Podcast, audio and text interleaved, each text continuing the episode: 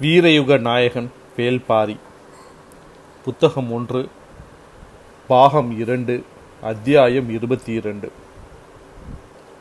மதுரை கோட்டையின் மேற்கு வாசலை நோக்கி கதிரவனின் ஒளிக்கதிர்கள் தகதகத்து இறங்கிக் கொண்டிருந்தன. வாங்கிய ஒளியை அதைவிட வேகமாக வெளியில் உமிழ்ந்தன நெடுங்கதவுகள். அந்த நெடுங்கதவுகள் முழுக்க பொன்னாலான பூச்சு கொண்டவை. அவற்றின் குமிழ்களின் மேல் மணிக்கற்கள் பொதிந்திருந்தன. பச்சை நிற பெருங்கல் ஒன்று தன்னை நோக்கி வந்த செம்மல் செம்மஞ்சள் நிற ஒளியை சூர்குடத்தில் உள்வாங்கி சூட்டு கற்கி வெளியேற்றியது. அருவியில் நீர் விழுந்து தெரிப்பதைப் போல பொன் பூச்சில் விழுந்து சிதறின செஞ்சூரியனின் ஒளி கற்றைகள். பொழுது மறையும் முன்னர் கோட்டைக்குள் நுழைந்தால்தான் உண்டு. அதன் பின்னர் கதவுகளை திறக்க வைப்பது எளிதல்ல. காவல் வீரர்களின் கடுமை இரும்பினும் இறுகியது. பகற்பொழுதின் முப்பதாம் நாழிகை முடிந்ததும் நாழிகை கணக்கன் நிலை மாடத்தின் மணி ஓசையை எழுப்புவான். அந்த ஓசை கேட்டதும் நெடுங்கதவுகளின் குறுந்தடிகளை யானையை கொண்டு தூக்கி செருகுவர். அதன்பின் மறுநாள் காலை மீண்டும் யானையை கொண்டு வந்து வந்தே குறுந்தடிகளை விளக்குவர். கோட்டையின் கதவுகள் மூடப்பட்ட பின் அவற்றை திறக்க வைப்பதெல்லாம் இயலாத செயல். அதை உணர்ந்தே விரைந்து பயணித்தான் செவியன். அவன் குதிரைதான் முன்னால் போய்க் கொண்டிருந்தது. அதை அடுத்து இளமருதனின் குதிரை. தொடர்ந்து சற்று தொலைவில் ஐந்து வண்டிகள் வந்தன. இளமருதன் சிறு வயதில் பார்த்த மதுரையை இப்போது மீண்டும் பார்க்கப் போகிறான்.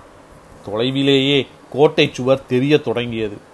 மதுரையை அடைத்து நின்றது செம்பொன் நிறத்தியாலான நெடுங்கோட்டை. அதன் பேருருவத்தை பார்த்து வாய் பிளந்தபடி வந்து கொண்டிருந்தனர். கோட்டை வாயிலில் வந்து அவர்கள் நிற்கும்போது முழுமையாக இருள் சூழ்ந்துவிட்டது. நெடுங்கதவுகள் அடைப்பட்டிருந்தன. தீம் பந்தங்களின் வெளிச்சத்தில் பொன் பூச்சு மின்னியது. மேற்கு வாசலின் தளபதியை அழைத்து வர சொல்லி பெருங்குரலில் கத்தினான் செவியன். கோட்டை வாயிலின் மேல் மாடத்தில் நின்றிருந்த காவலர்கள் வியந்து பார்த்தனர். வருகிறவர்கள் கோட்டை கதவுகளை திறக்க சொல்லி முறையிடுவார்கள். ஆனால் இவனோ தளபதியை அழைத்து வர சொல்லி ஆணை பிறப்பிக்கிறான். வந்திருப்பவன் மதுரையின் நிர்வாகத்தை நன்கு அறிந்துள்ளான் என்பதை அவனது குரலே சொல்லியது. மறுசொல் கூறாமல் தளபதியை அழைக்கப் போனார்கள். இளமருதன் கண்ணிமைக்காமல் பார்த்து கொண்டிருந்தான். யானையின் மீது வீரன் அமர்ந்து கொடியை தாழ்த்தாமல் உள் நுழையக்கூடிய அளவு உயர உயரம் கொண்ட கோட்டை வாயில். காற்று புகா வண்ணம் அடைப்பட்டிருக்கும் அந்த நெடுங்கதவுகளின் பொன் பூச்சில்தான் எவ்வளவு வேலைப்பாடுகள். குமிகளின் மேல் கால் பதித்து மயிலொன்று நிற்கிறது. அதன் தோகை ஒரு பாதி விரிந்திருக்க இடப்புறமாக திரும்பி வாயிலில் நிற்பவர்களை பார்த்து கொண்டிருக்கிறது மயில். என்ன அழகான வேலைப்பாடு. இந்த கதவுகள் முழுக்க எவ்வளவு நுட்பங்கள். ஒரே ஒரு பரிசு பொருளை உருவாக்க நமக்கு பல மாதங்கள் ஆகின்றன ஆனால் வாயிற் கதவுகளிலேயே எவ்வளவு வேலைப்பாடுகள்? இளமருதனின் மனதில் எண்ணங்கள் ஓடிக்கொண்டிருந்த போது மேல் மாடத்தில் வந்து நின்ற மேற்கு வாசல் தளபதி மாரையனிடம் தாங்கள் யார் என்று செவியன் சொல்லி முடித்தான். கட்டுமான பணிக்கு அழைத்து வரப்பட்டிருக்கும் கொற்றர்களை உடனடியாக உள்ளே அனுப்ப வேண்டும். அரண்மனையில் பணிகள் இரவு பகலாக நடக்கின்றன. இவர்களை நாளை பகல் வரை வெளியில் நிறுத்தினால் நாம் தண்டிக்கப்பட்டு விடுவோம். என்பதை உணர்ந்த மா உணர்ந்தான் மாரையன். ஆனால் கோட்டை தளபதியின் உத்தரவு இல்லாமல் நெடுங்கதவை திறக்க இயலாது. உடனடியாக அவரை காண விரைந்தான். உடன் இரு வீரர்களும் சென்றனர். மதுரை கோட்டையின் நான்கு வாசல்களுக்கும் வாசலுக்கு ஒருவர் என நான்கு வாயில் தளபதிகள் இருக்கின்றனர். இவர்கள் அனைவரும் கோட்டை தளபதிக்கு கட்டுப்பட்டவர்கள். மாலையில் கோட்டை கதவுகள் மூடப்பட்ட பின் கோட்டை தளபதியின் உத்தரவு இல்லாமல் அவற்றை மீண்டும் திறக்க முடியாது. பகலிலும் இந்த நெடுங்கதவை முழுமையாக திறந்து மூடும் அதிகாரம் அவரிடமே இருந்தது. கதவின் கீழ்ப்புறத்தில் மனிதர்கள் வந்து போக ஏற்றதாக சிறிய அளவில் உள்ள பிள்ளை கதவுகளை திறந்து மூடும் அதிகாரம்தான் வாயில் தளபதிகளுக்கு உண்டு. மதுரையின் கோட்டை தளபதி சாகலைவன் வீரத்துக்கும் தந்திரத்துக்கும் பெயர் எடுத்தவன் அவன் கோட்டையின் எந்த திசையில் இருப்பான் என்பதை கீழ்நிலையில் இருக்கும் அதிகாரிகளால் கண்டறிந்து விட முடியாது. அதுவும் இந்த விழா காலத்தில் அவனை கண்டறிவது எளிதல்ல. மாரையனுக்கு என்ன செய்வது என்று புரியவில்லை. மாலையில் கிழக்கு வாசலில் சாகலைவனை பார்த்ததாக ஒருவர் கூறினார். இங்கிருந்து கிழக்கு வாசலுக்கு செல்வது மிக கடினம். நகர் முழுவதும் விழா கோலம் பூண்டுவிட்டது. யவனர்கள் இன்றிரவு வந்து இறங்கப் போகிறார்கள். வணிக வீதிகளில் எல் விழ இடம் இல்லை. எங்கும் பெருந்திரள் கூட்டம். குதிரையை விரட்டி செல்ல முடியாது. கூட்ட நெரிசலில் சிக்கினால் கிழக்கு வாசலை அடையும் முன்னே விரிந்துவிடும். என்ன செய்வது என்று தெரியாமல் குழம்பி போய் நின்றான் மாரையன். அவனால் நிற்கவும் முடியவில்லை நகரவும் முடியவில்லை. யோசித்தபடியே கூட்டம் குறைவான தென்புற வீதியில் நுழைந்தான். அந்த வீதி திரும்பும் இடத்தில் இரு குதிரைகள் பூட்டப்பட்ட தேர் ஒன்று கண்ணில் பட்டது. முன்னால் நான்கும் பின்னால் நான்குமாக எட்டு குதிரை வீரர்கள் ஈட்டியை ஏந்தியபடி சென்று கொண்டிருந்தனர். போய்க் கொண்டிருப்பது அரசின் உயர் அலுவலர் என்பது புரிந்தது. யாராக இருக்கும் என்பதை அறிந்து கொள்ள விரைந்து சென்றான். அவர் அரசாங்கத்தின் களஞ்சிய தலைவர் வெள்ளி கொண்டார் இந்த பேரரசின் செல்வத்தை கட்டி காக்கும் மாமனிதர். அவரை கண்டதும் குதிரையை விட்டு இறங்கி வணங்கினான். மேற்கு வாயில் தளபதியை பார்த்ததும் பார்த்தவுடன் அடையாளம் கண்டார். அவர் என்னவென்று விசாரிக்க சூழலை விலக்கி சொன்னான் மாரையன். எந்த ஒன்றையும் காது கொடுத்து கேட்பது எவ்வளவு ஆபத்தானது என்பது கேட்ட பின்புதான் புரியும். வெள்ளி கொண்டாரின் நிலைமையும் அதுவே. அவரை போன்ற உயரிய இடத்தில் இருப்பவர்களின் கவனத்துக்கு ஓர் இக்கட்டு வந்தபின் அதற்கு தீர்வு காணும் பொறுப்பும் இயல்பாக அவர்களையே வந்து சேருகிறது. வெள்ளி கொண்டார் போகும் வேலைக்கு குறுக்கே கோட்டை தளபதியை கண்டறியும் வேலையும் வந்து சென்றது. என்ன செய்யலாம் என்று சிந்தித்தார். தேரோட்டி திரும்பி பார்த்தான். அவரின் உத்தரவு கிடைக்காததால் தேர் அசைவற்று நின்றது. அருகில் சற்றே இலைப்பாரியபடி நின்றான் மாரையன். இந்த பெருங்கூட்டத்தில் நீ எங்கு போய் கண்டறிவாய்? இரவு முழுவதும் தேடிக்கொண்டே இருக்க வேண்டியதாகிவிடும். எனது தேரில் வந்து உட்கார் என்றார். சற்றே தயக்கத்துடன் தேரில் ஏறி அவரின் எதிரில் ஒடுங்கி உட்கார்ந்தான். தேர் புறப்பட்டது. முன் செல்லும் குதிரை வீரர்களை கண்டதும் கூட்டம் தானாக விலகி இடம் கொடுத்தது. தென்புற சாலையில் இருந்து கிழக்கு முகமாக உள் வீதிக்குள் திரும்பியதும் திகைத்து போனான் தேரோட்டி. கூட்டத்தை விலக்கி தேருக்கு வழியை அமைக்க முடியுமா என்பது ஐயமே. முன்னால் செல்லும் குதிரை வீரர்கள் நால்வரும் ஓசை எழுப்பியபடி சென்றனர். ஆனாலும் தேரின் நகர்வு மிகவும் மெதுவாகத்தான் இருந்தது. மாரையனின் கண்களில் இருந்து மிரட்சி அகலவில்லை. இப்போதே இப்படி என்றால் மணவிழா தொடங்க இன்னும் இருவார காலம் இருக்கிறதே. மதுரை எப்படி தாங்கும்? என்றான். தேரின் இருக்கையை முழுவதும் அடைத்து உட்கார்ந்திருந்த அந்த அகண்ட மனிதர் வாயில் வெற்றிலை மென்றபடி மணவிழா என்றால் மதுரை தாங்கியிருக்கும். ஆனால் இது வெறும் மணவிழா மட்டும் அல்லவே என்று சொல்லி நிறுத்தி கொண்டார். மாரையனுக்கு புரியவில்லை. ஆனாலும் அவரிடம் விளக்கம் கேட்கும் தகுதி அவனுக்கில்லை. அதனால் அடக்கமாக அவரது முகம் பார்த்தான். அவனது பார்வையின் பொருள் புரிந்து வயிறு பொறுமி ஏப்பம் வந்தது. நீண்ட ஒளியோடு ஏப்பம் விட்டார். பெருத்து சரித்திருந்த வயிறு சரிந்திருந்த வயிறு சற்றே உள்வாங்கி இறங்கியது. இரவு முடி உணவு முடித்து வருகிறார். ஆனால் அதற்கு தனக்கு அதற்கான வாய்ப்பு இருப்பதாக தெரியவில்லை என்று மாரையன் நினைத்தபோது வெள்ளிக்கொண்டா தனது நெஞ்சுக்கட்டை நெஞ்சுக்கூட்டை இடது கையால் அழுத்தி தடவியபடி எல்லாம் இதுவால் வந்தது என்று விரல்களில் சிக்கிய முத்து மாலையை தொட்டு தடவி கொண்டே சொன்னார். கொற்கை முத்து இப்போது யவன தேசத்தின் கனவு பொருளாக மாறிவிட்டது. சேரனின் மிளகுக்கு இணையான வணிக போட்டிக்கு எதுவும் இல்லை என்ற நிலை உடைந்துவிட்டது. மிளகும் முத்தும் யவன வணிகத்தில் இணையான இடத்தை பிடித்தன. அதுதான் நேற்று வரை இருந்த நிலை. ஆனால் இந்த திருமணம் வணிக நிகர் நிலையை உடைத்து பாண்டியனை முதல் நிலைக்கு கொண்டு வந்துள்ளது.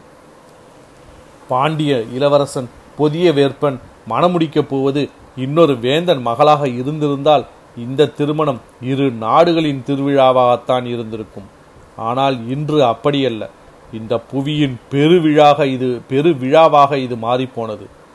கடலையும் காற்றையும் அறிந்து இந்த புவியெங்கும் வணிகம் செய்து கொண்டிருப்பவர்கள் நூற்றி இருபது வணிகர்கள் வணிகர்கள். அவர்கள் தங்களுக்கு என்று சாத்துக்கள் என்ற அமைப்பை வைத்துள்ளனர். பேரரசுகளை விஞ்சும் செல்வத்தின் நாயகனாக சாத்துக்கள் அமைப்பின் தலைவன் இருக்கிறான். அந்த தலைவனை சூழ்கடல் முதுவன் என்ற பெரும் பெயர் கொண்டு அழைக்கின்றனர். அந்த சூழ்கடல் முதுவனின் மகள்தான் மதுரையின் இளவரசனை மணக்கப் போகிறவள். அவளின் பெயர் பொர்சுவை ஓய்வறியா அலைகடலின் பாய் மரங்கள் வைகை கரை நோக்கியே வலசை வந்து கொண்டிருக்கின்றன. கடற்பரப்பு எங்கும் மிதந்து கிடக்கும் நாவாய்கள் இப்போது வைப்பூர் துறையில் நங்கூரம் இறங்கிவிட்டன இப்படி ஒரு தகுதி இந்த மண்ணில் இதுவரை எந்த பேரரசுக்கும் கிடைக்கவில்லை. இந்த திருமணம் பாண்டிய பேரரசு கடல் வணிகத்தில் முதல் நிலையை பெற்றதை பறைசாற்றும் அரசியல் நிகழ்வு. தன் இரண்டு மகன்களையும் கடற்புயலில் இழந்தவன் சூழ்கடல் முதுவன். அவனின் ஒரே மகள் பொர்சுவை இப்போது மதுரைக்கு மணமகளாகப் போகிறாள் வரப்போகிறாள். உலகெங்கும் இருந்து வணிகத்தால் நிரப்பப்பட்ட பெருஞ்செல்வம் நெடும்படி தாண்டும் தாண்டி பாண்டியனின் கருவூலம் வந்து சேர உள்ளது. பெரு பொற்சக்கரங்கள் பூட்டப்பட்ட சாத்துக்களின் வண்டிகள் மதுரையின் பெருந்தேர் சாலைகளில் தடம் பதிக்க இருக்கின்றன. பொற்குவியலில் திணறப் போகிறது இந்த மாமதுரை. யவனம் முதல் சாவகம் வரை கண்டறியப்பட்ட அதிசிறந்த கலை படைப்புகள் இந்த நகரின் நெடு வீதியெங்கும் நின்று மிளிரப் போகின்றன. வணிக சாத்துக்களின் வரைவில்லா செல்வத்தை விட இந்த பேரரசை செழிப்பு மிக்கது என்பதை காட்ட வேண்டிய தேவை நம் பேரரசுக்கு ஏற்பட்டுள்ளது. எனவே அரசாங்க கருவூலத்தில் குவிந்து கிடக்கும் செல்வம் எல்லாம் மதுரையின் வீதிகளில் அள்ளி வீசப்பட உள்ளன. இந்த இருவரும் இணையும் இந்த வேலையை மிகுந்த கவனத்தோடு பயன்படுத்த களமி களமிறங்கிவிட்டனர் யவனர்கள். பேரரசர் குலசேகர பாண்டியனையும் சூழ்கடல் முதுவனையும் ஒரு சேர திகைப்பில் ஆழ்த்த அவர்கள் தயாராகிவிட்டனர். இந்த மன விழாவுக்கான பரிசு பொருள்களை கப்பல் நிறைய எடுத்து வந்துள்ளனர். யவன தேரல் மட்டுமே ஆறு திரளி மரப்படகில் மரப்படகில் கரை வந்து சேர்ந்தது என்ற செய்தி. இந்த திருமணத்தின் வழியாக யவனர்களுக்கு ஒரு செய்தி தெளிவாக சொல்லப்பட்டுவிட்டது. அவர்களும் அதை புரிந்து கொண்டார்கள். இனி யவன அரசர்கள் இந்த நாவலத்தீவின் முதற் சிறப்பை பாண்டியருக்கே செய்வார்கள். அதன் அறிகுறிகளும் தொடங்கிவிட்டன. இன்னும் செல்ல சொல்ல எவ்வளவோ இருக்கின்றன. மதுரை விழாக்களின் நகரம்.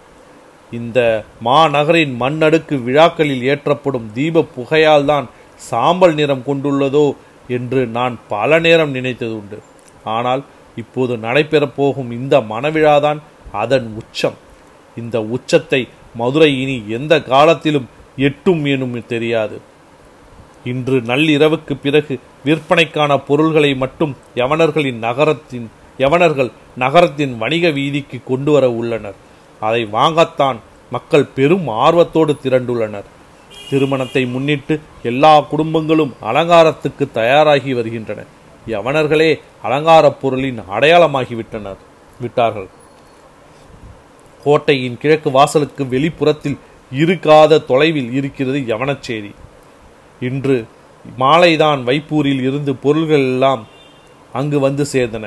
அதில் விற்பனைக்கான பொருள்களை மட்டும் தனியே பிரித்தெடுத்து நள்ளிரவுக்கு பின்னர் வணிக வீதிக்கு கொண்டு வருவார்கள். எனவே இரவின் பதினைந்தாம் நாழிகையின் போது கோட்டையின் கிழக்கு வாசல் திறக்க இருக்கிறது.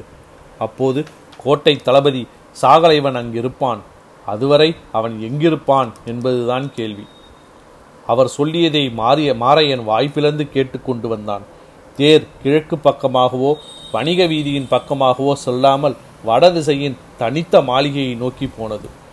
இந்த பக்கம் எதற்கு போகிறது என்பது அவனுக்கு விளங்கவில்லை. அவரிடம் விளக்கம் கேட்க முடியாமல் சுற்றுமுற்றும் பார்த்தபடி வந்து கொண்டிருந்தான். மாளிகையின் வாசலில் வந்து நின்றது தேர். முன்னால் இருந்த குதிரை வீரன் ஒருவன் வேகமாக வந்து அவர் தேரை விட்டு இறங்க கைப்பிட கைப்பிடித்து நின்றான். தொடர்ந்து மாரையன் இறங்கினான். மாளிகை அலங்காரத்தால் மின்னியது. எங்கும் தீபங்கள் ஏற்றப்பட்டு கண் சிமிட்டியபடி இருந்தன. வெள்ளி கொண்டார் வந்ததை அறிந்து உள்ளிருந்த இளம் பெண்கள் இருவர் ஓடோடி வந்து அவரது கைப்பற்றி வாசல் படி கடந்து உள்ளே அழைத்து சென்றனர். மாரையன் முன்னறையில் அமரக்க அமர வைக்கப்பட்டான். பட்டு திரை சீலைகள் காற்றில் அசைந்தபடி இருக்க முகங்கள் இங்கும் அங்குமாக நழுவி மறைந்தன. இளம் மஞ்சள் நிறத்தில் ஒளிரும் தீபத்தின் விளிம்பில் எப்போதும் ஒரு செந்நிறம் கலந்திருக்கும். இயற்கை எந்த ஓர் அழகையும் முழுமையாக்கி கொள்ள முழுமை கொள்ள அதன் விளிம்பில் அடர் வண்ணம் பூசுகிறது. திரை சீலைகளின் விளிம்பில் அடர் வண்ணம் முகங்கள் மறைந்து மறைந்து தெரிந்து கொண்டிருந்தன. காம கிழத்திகள் பற்றிய சொல்லோவியங்களை பொய்யாக்கின அந்த முகங்கள். எந்த சொல்லாலும் அந்த அழகை சொல்லிவிட முடியாது என்று மாரையனுக்கு தோன்றியது. கோட்டையின் மேல் மாடத்திலிருந்து இரவு முழுக்க வெளிப்புற இருளை வெறித்து பார்த்து பழகிய அவன் கண்கள் மின்னும் ஒளிவிளக்கில் பொன் முகங்கள் மிதந்து போவதை பார்த்து தடுமாறிக் கொண்டிருந்தான். இந்த பேரழகிகளிடமிருந்து வெள்ளி கொண்டார் மீண்டு வந்து அதன்பின் நாம் தளபதியை தேடி பிடிப்பதற்குள் விடிந்து விடும் என்று அவன் மனதில் நினைத்து கொண்டிருந்த போது யானை கட்டுத்தறியின் தலைவனுக்கு சாகலைவன் எழுதிய ஓலையை பெண்ணொருத்தி கொண்டு வந்து கொடுத்தாள். ஓலையை வாங்கி படித்த மாரையன் அதிர்ந்து போனான். கோட்டை தளபதியும் இங்குதானா? குறித்த நாழிகைக்குள் எல்லாவற்றையும் சரியாக செய்து முடிக்க வேண்டும் என்று கோட்டை தளபதி அடிக்கடி சொல்வது இதைதானா? கேள்வியோடு அந்த இடம் விட்டு நீங்கினான். கோட்டை மேற்கு வாசலின் வெளிப்புறம் அவர்கள் காத்திருந்தார்னர். செவியன் சற்றே பொறுமை இழந்திருந்தான். இளமருதனுக்கு அங்கு வியர்த்து வியந்து பார்க்க நிறையவே இருந்தன. அகழியில் முதலைகள் தெரிகிறதா என்று வேடிக்கை பார்த்து கொண்டிருந்தனர் மண்ணீட்டாளர்கள். தாமரை மொட்டுகளும் ஆம்பல் மலர்களும் நீரெங்கும் நிறைந்திருந்தன. பொழுது நள்ளிரவை நெருங்கிக் கொண்டிருந்தது. கோட்டை தளபதியிடம் வாங்கிய ஓலையை கட்டுத்தறியின் தலைவன் அல்லங்கீரனிடம் கொண்டு வந்தான் மாரையன். அல்லங்கீரனுக்கு வயது அறுபதை கடந்திருக்கும். யானைகளின் குணம் காண்பதில் இவருக்கு இணை யாரும் இல்லை. அந்த வயதான பெரியவரை எழுப்பினான் மாரையன். நள்ளிரவு வந்து எழுப்புவதை கூட மன்னிக்கலாம். ஆனால் எழுந்தவனிடம் எழுத்தை காட்டி படிக்க சொல்பவனுக்கு மன்னிப்பே கிடையாது என்று புலம்பியபடியே ஓலையை வாங்கி படித்தார். அவருக்கு வந்த கோபத்துக்கு அளவே இல்லை. இங்கு இருப்பவை எல்லாம் பாசறையில் இருக்கும் இளவயது யானைகள் என்று நினைத்தாயா? ஐம்பது வயதை கடந்த யானைகளைத்தான் கட்டுத்தறிகளுக்கு கொண்டு வருகிறோம். இவற்றை நீங்கள் சொல்லும் போதெல்லாம் வேலை வாங்க முடியாது. அதுவும் இரவு முழுநிலை உணவு. மூன்று சுற்றுகள் கொடுக்கப்பட்டுள்ளது.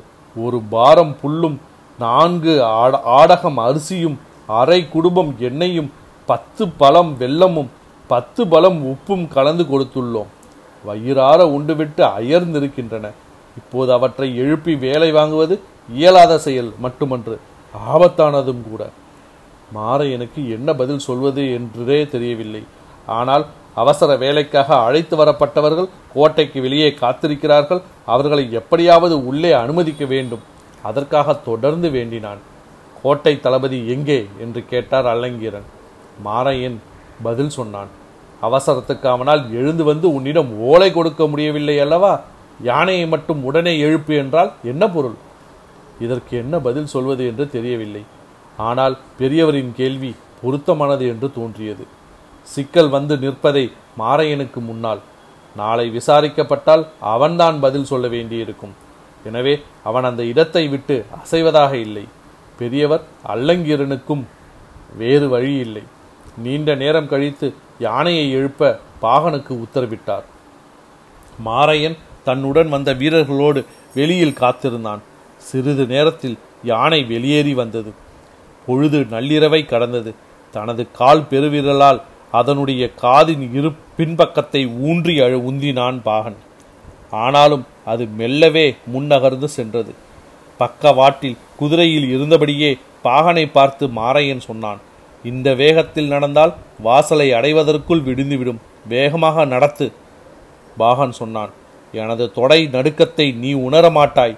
யானைக்கு மிக மோசமான வயது ஐம்பது. இளமைக்கும் முதுமைக்கும் நடுவில் இருப்பது அது என்ன நினைக்கிறது என்பதை நாம் கணிக்க முடியாது. இந்த வயதுடைய யானைக்கு நிலை உணவு கொடுத்து நள்ளிரவு எழுப்புவது ஆபத்தை விலைக்கு வாங்குவதைப் போன்றது. இதுவரை இல்லாத செயலை இது இப்போது வெளிப்படுத்தி கொண்டிருக்கிறது. ஒழுங்காகத்தானே போய்க் கொண்டிருக்கிறது. இதில் என்ன சிக்கல்? எழுப்பியதிலிருந்து துதிகையை தந்தத்திலிருந்து தந்தத்தில் சுற்றியபடியே வருவதை க- பார்த்தீரா? தந்தத்தில் அது கொடுக்கும் அழுத்தத்தை எனது அடி தொடையில் உணர முடிகிறது. மாரையன் சற்றே அதிர்ந்து பார்த்தான். எனக்கு சொல்லப்பட்ட உத்தரவை நான் நிறைவேற்றிக் கொண்டிருக்கிறேன். ஆனால் எனது உத்தரவை யானை எந்த கணமும் மறக்கலாம். மாரையன் குதிரையை வேகப்படுத்தி முன்னால் நகர்ந்தான். நள்ளிரவின் மணி யோசையை நாழிகை கணக்கன் எழுப்பினான். கோட்டையின் கிழக்கு வாயிலில் முரசுகள் முழங்கத் தொடங்கின. வணிக வீதியில் மக்களின் ஆரவாரம் எங்கும் எதிரொலித்தது. யானை கோட்டையின் மேற்கு வாசல் குறுக்கு கட்டையை தூக்கி எடுத்தது. அப்படியே வலதுபுறம் திரும்புவதற்காக இடதுபுற இடது பாத முனையால் இடப்பாக காதின் அடியை மெல்ல தட்டினான் பாகன். அது அசைந்து திரும்பியது. மாரையன் மகிழ்ச்சியோடு கதவை திறக்க உத்தரவிட்டான். வீரர்கள் நெடுங்கதவை இழுத்து திறந்தனர். இளமருதன் குதிரையை விட்டு இறங்கி தனது ஆளாவை பிடித்தபடி மா மதுரைக்குள் நுழைந்தான். வண்டிகள் ஐந்தும் ஒவ்வொன்றாக உள் நுழைந்தன. கடைசி வண்டியில் உட்கார்ந்திருப்பவர்களுக்கிடையில் மர சட்டத்தால் ஆன கூண்டு ஒன்று இருப்பதை பார்த்த காவல் வீரன் ஒருவன் கேட்டான் என்ன இது? தெய்வ வாக்கு விலங்கு? என்றான் ஒருவன். இன்னொருவன் தேவாக்கு விலங்கு? என்றான். காவல் வீரனுக்கு என்ன சொல்வது புரிய அவன் சொல்வது புரியவில்லை. என்ன பெயர் சொல்கிறீர்கள்? என்று மீண்டும் கேட்டான். தேவாங்கு என்றான் இன்னொருவன். கோட்டைக்குள் நுழைந்ததும் அவை இரண்டும் மிரண்டு பார்த்து க- கண்களை உருட்டின. எல்லோரும் உள்நுழைந்த உற்சாகத்தில் இருந்தனர். மாரையன் பெருமூச்சு விட்டான். பாகனுக்கு உள்நடுக்கம் பல மடங்கு அதிகமானது. குறுக்கு கட்டையை தூக்கிய பின் அது அமைதியாக நடந்து கொண்டே இருந்தது. அவனது கால்கள் இரு காதுகளுக்கு அடியில் அனைத்து உத்தரவுகளையும் கொடுத்து விட்டன. அது எதையும் பொருட்படுத்தாமல் சென்று கொண்டே இருந்தது. அந்த பெரும் குறுந்தடி அவன் தந்தங்களின் அதன் தந்தங்களின் மேல் வாகாக உட்கார்ந்திருந்தது. துதிக்கையை வலப்புறம் இடப்புறமும் முழுமையாக வீசி நடு நடந்தது. பாகன் நடுங்கினான். இந்நேரம் கோட்டையின் கிழக்கு வாசலுக்குள் யவன பொருள்களை கொண்டு வந்திருப்பர் என்று எண்ணியபடி நெடுங்கதவை மூட உத்தரவிட்டான் மாரையன். வீரர்கள் கதவை இழுத்து அடைத்தனர். குறுக்கு தடியை பொருத்த சொல்வதற்காக மாரையன் திரும்பி பார்த்தான். தடியை சுமந்தபடி யானை இடப்புறம் உள்ளே போய்க் கொண்டிருந்தது. குறுந்தடியை கொண்டு கதவை மூடாமல் அதை எடுத்துக்கொண்டு ஏன் உள்ளே போகிறது என்று பதறிய மாரையன் அதை நோக்கி குதிரையில் விரைந்தான். வலப்புறம் போன வண்டியில் இருந்த தேவாங்குகள் வெளிச்சத்தை பார்க்க முடியாமல் கண்கூசி பதுங்கின. கிழக்கு வாசலின் வழியே பெரும் உற்சாகத்தோடு யவன வண்டிகள் உள்நுழைந்தன தனது உத்தரவை மறுக்கும் யானை என்ன செய்யப் போகிறது என தெரியாமல் பாகன் பதை பதைத்து கொண்டிருந்த போது யானைக்கு பின்னால் இருந்து விரைந்து வந்த மாரையன் சற்றும் எதிர்பாராமல் குறுக்கிட்டான். அதிர்ந்த பாகனின் முகனு முகத்துக்கு நேரே ஓங்கிய துதிக்கை வந்து சென்றது.